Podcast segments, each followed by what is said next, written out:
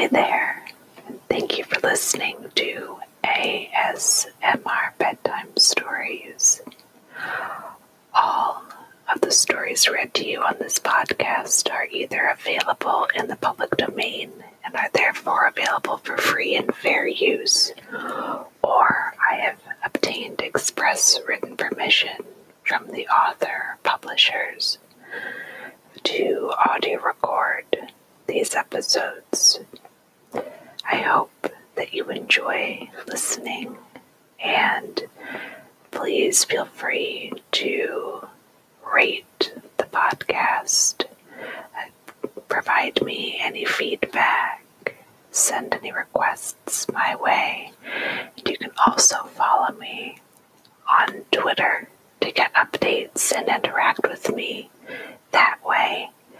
You can find me at ASMR Bedtime Stories, or my handle is bedtime underscore ASMR, and I'd love to hear from you.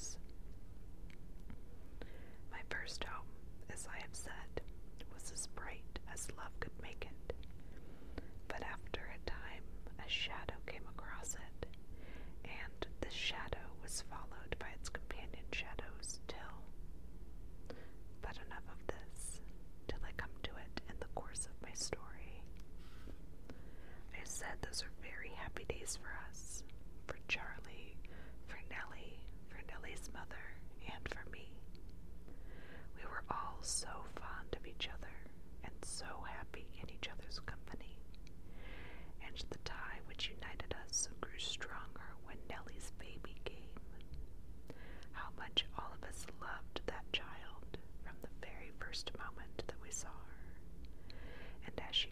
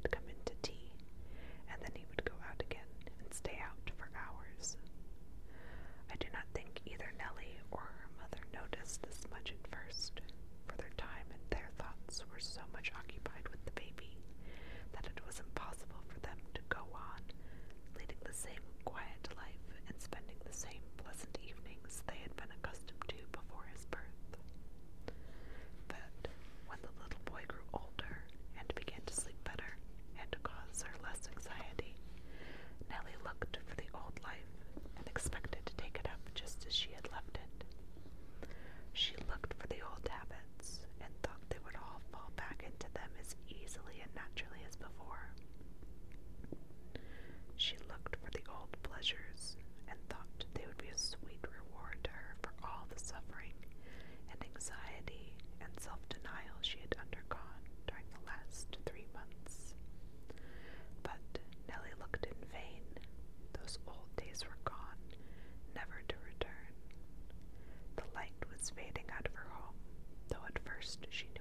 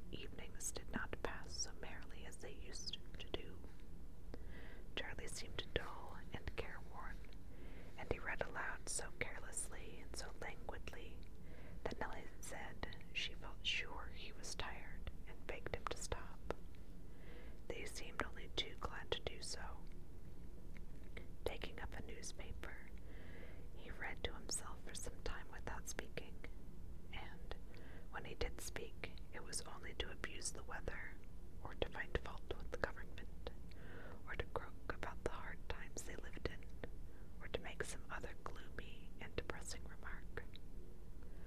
What had come over our bright, merry Charlie, who had always been so happy in his home and in his little wife's society? Was he ill, or was there some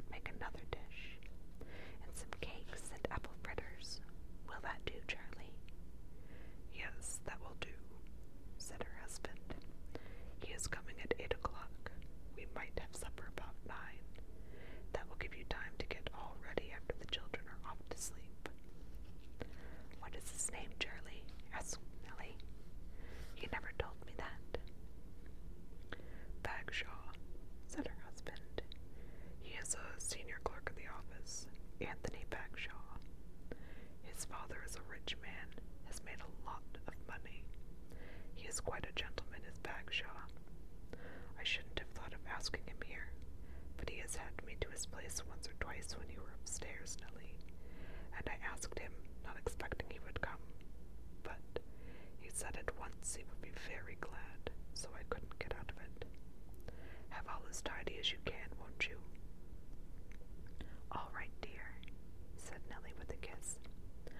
do my best. So, the next evening, Mr. Anthony Bagshaw arrived, and I was drawn to the fire that he might sit in me to smoke his cigar. I was not at all prepossessed with his appearance. The very moment that he came in at the door of the parlor, I took a dislike to him. He had a cunning, disagreeable face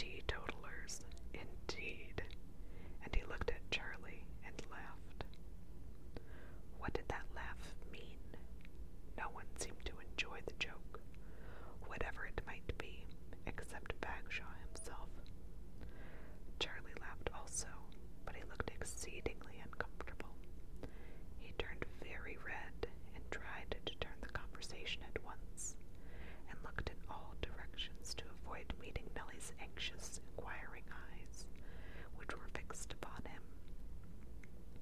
They were none of them quite at their ease after that, except Anthony Bagshaw, who was always at his ease under any circumstances, and none of them, I think, were sorry when supper was ended and their guest rose to depart. Charlie went with him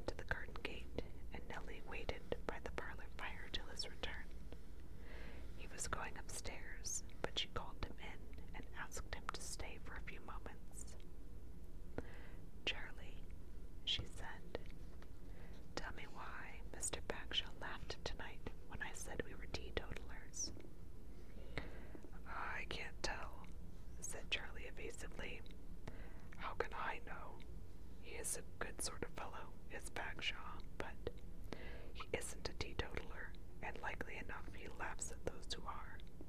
That's no uncommon thing. Was that all, Charlie? she said anxiously. He looked at you so. Bless me, Nellie, what questions you ask, said Charlie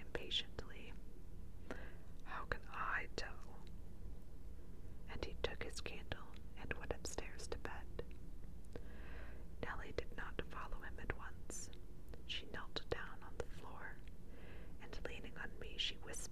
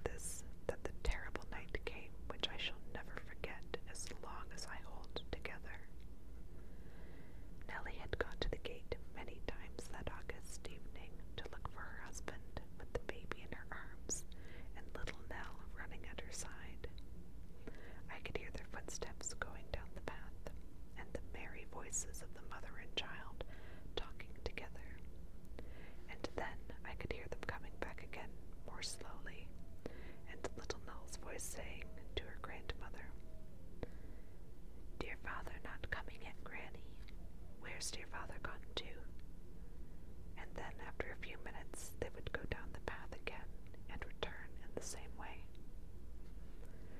But at last I heard Nellie running back as fast as she could, and I heard her say, Mother, take the children and keep them upstairs. Do, oh, he's coming home. Oh, Mother. I suppose her mother read the rest from her face, for she asked no questions, but took the little ones away at once, and I could hear Nell's voice as she went. Poorly. Can't get Mel a ride on his foot tonight. Then there came slow, shuffling steps down the garden path, and Nellie came in with Charlie leaning on her arm. Was it Charlie, our fine, handsome Charlie, with his upright figure and his open, manly face? Could it be Charlie? Nellie brought him close to me almost fell down between my arms. She did not speak a word, but went upstairs and brought a pillow for his head, and then, in a few moments, he fell into a heavy sleep. He slept until the room began to grow dark, and at the open window the night air blew in damp and chilly. Rain was coming up, and the wind made a dull, melancholy, soughing noise in the trees and down the parlor chimney. Nellie closed the window, covered him with a rug, and lighted a fire in the grate. Still he slept on. Bedtime came, and she tried to rouse him, but it was quite useless. If she attempted to move him, he grew angry and spoke to her in language which made her shudder. And then he was asleep again in a moment. So her mother went upstairs to sleep beside the children, and Nellie still sat on by the fire. Very seldom looked at him. It seemed to hurt her to see him as he was, and his degradation and his shame. She gazed into the fire and watched the flaming coals. They could have made no pleasant fairy candles, fairy castles for her that night, but must have taken gloomy forms and brought before her mind unpleasant visions of the future, for Nellie's eyes kept filling with tears as she looked into the fire. Sometimes I saw her lips move as if she were speaking to the unseen friend to whom she had gone for help on the evening that Bagshaw's laugh had so much troubled her. So the long night wore away. Sir William Johnstone, M.P., looked down from the wall with a solemn and foreboding face, and seemed to be telling his electors that there were evil days before them. But none of us spoke that night. The chairs and the sofa, and even the smart table, whom we did not give credit for much feeling, never said a word. We had respect for Nellie's sorrows, and we were watching with her. And then the morning began to dawn, and the gray light came stealing into the room, and at length Charlie woke. Worn out and shivering, and with a haggard and wretched face, he turned to the fire. What o'clock is it? he said. Nearly four, said Nellie, laying her hand on his. Nearly four, and you not in bed? What on earth are you dreaming of, Nellie? Can you remember what happened last night, Charlie she said. Then you will know why I did not go to bed. I could not leave you, Charlie. I made a beast of myself, I believe, said Charlie. I'm awfully sorry. I am indeed, Nellie. I'll never do so again. Never. I give you my word of honor, I never will. Oh, Charlie, don't say that, dear Charlie. Don't say that. Because trusting to your own strength, you are sure to fall again. Dear Charlie, say, I never will, God helping me, and go to Him to help you. You can't keep straight without. Oh, I don't know about that, said her husband impatiently. My word of honor is my word of honor, and you'll see, Nellie. She was not comforted by this assurance, but seemed to think it best to say no more at that time.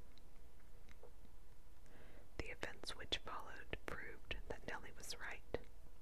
The shadows came very quickly after that. In a short time, Charlie came home in the same state again, and then again, and then there came a time when he came home more often drunk than sober. And there was once when he was a whole night away, and when Nellie and her mother never slept at all, but sat waiting and watching for him till the morning dawn. Where he was, I never discovered, was not seen at the office the next day, and that this had displeased his masters very much, as they were full of business and were greatly inconvenienced by his absence. Then after that, the shadows grew darker. One evening, Charlie came home only half sober, and sinking down on me, he said in a husky voice, Nellie, I'm a ruined man. Henrik has given me the sack. Uh, oh, Charlie, why? Nellie asked in a piteous voice, though I felt sure she already knew what the answer to her question would be, for every bit of color had faded out of her face, and she looked ready to faint. Oh, just because I took a holiday again today. He said he could stand it three times, but he won't stand it more. It's an awful. Nellie's heart seemed to fail her. What would become of them now? Tears rolled down her cheeks, but she did not utter a word of reproach. There now, don't cry and make a fuss, said Charlie impatiently. I shall soon hear of something else, I dare say. I will go to the town early tomorrow and have a look around. But, although he kept his word and went to the town early the following day, and the next day, and many days after that, still he did not hear of something as he had expected to do. His prospects did not brighten. On the contrary, they grew darker, for the shadows were creeping on. Sin had been followed by shame, and now poverty and want and misery were coming on behind.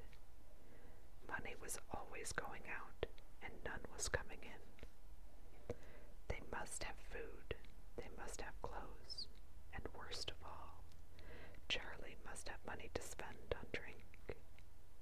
He was not hard-hearted. He dearly loved his wife and children.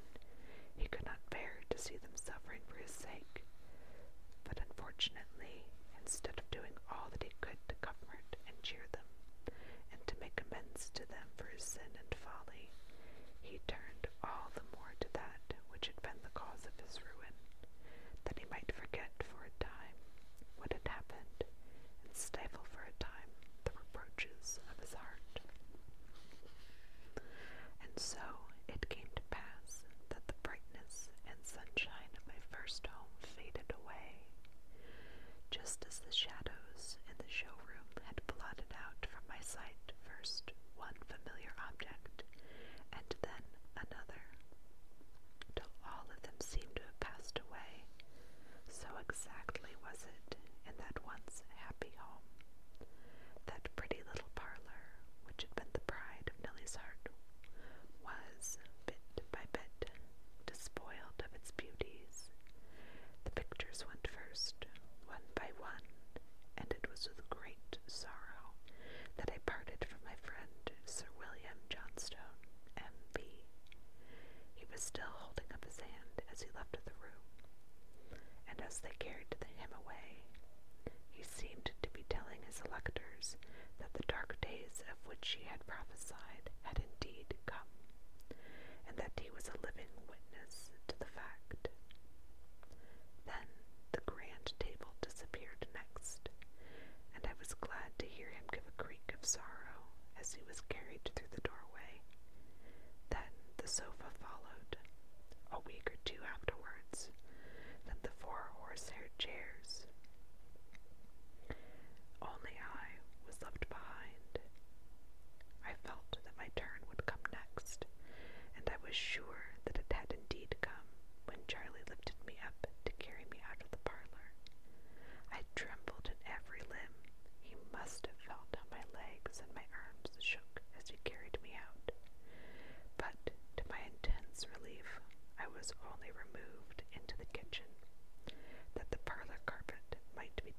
sold, and the parlor left deserted and empty and desolate.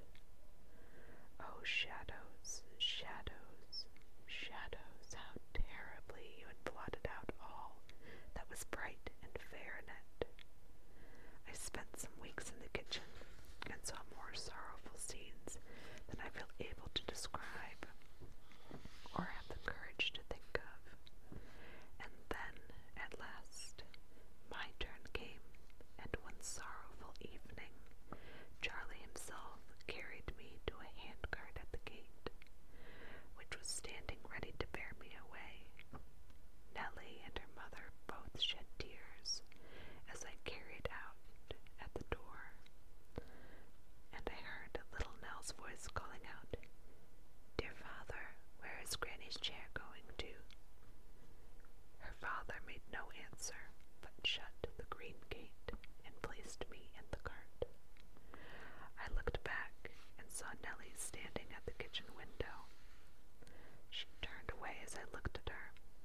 saw her in the firelight, wiping her eyes.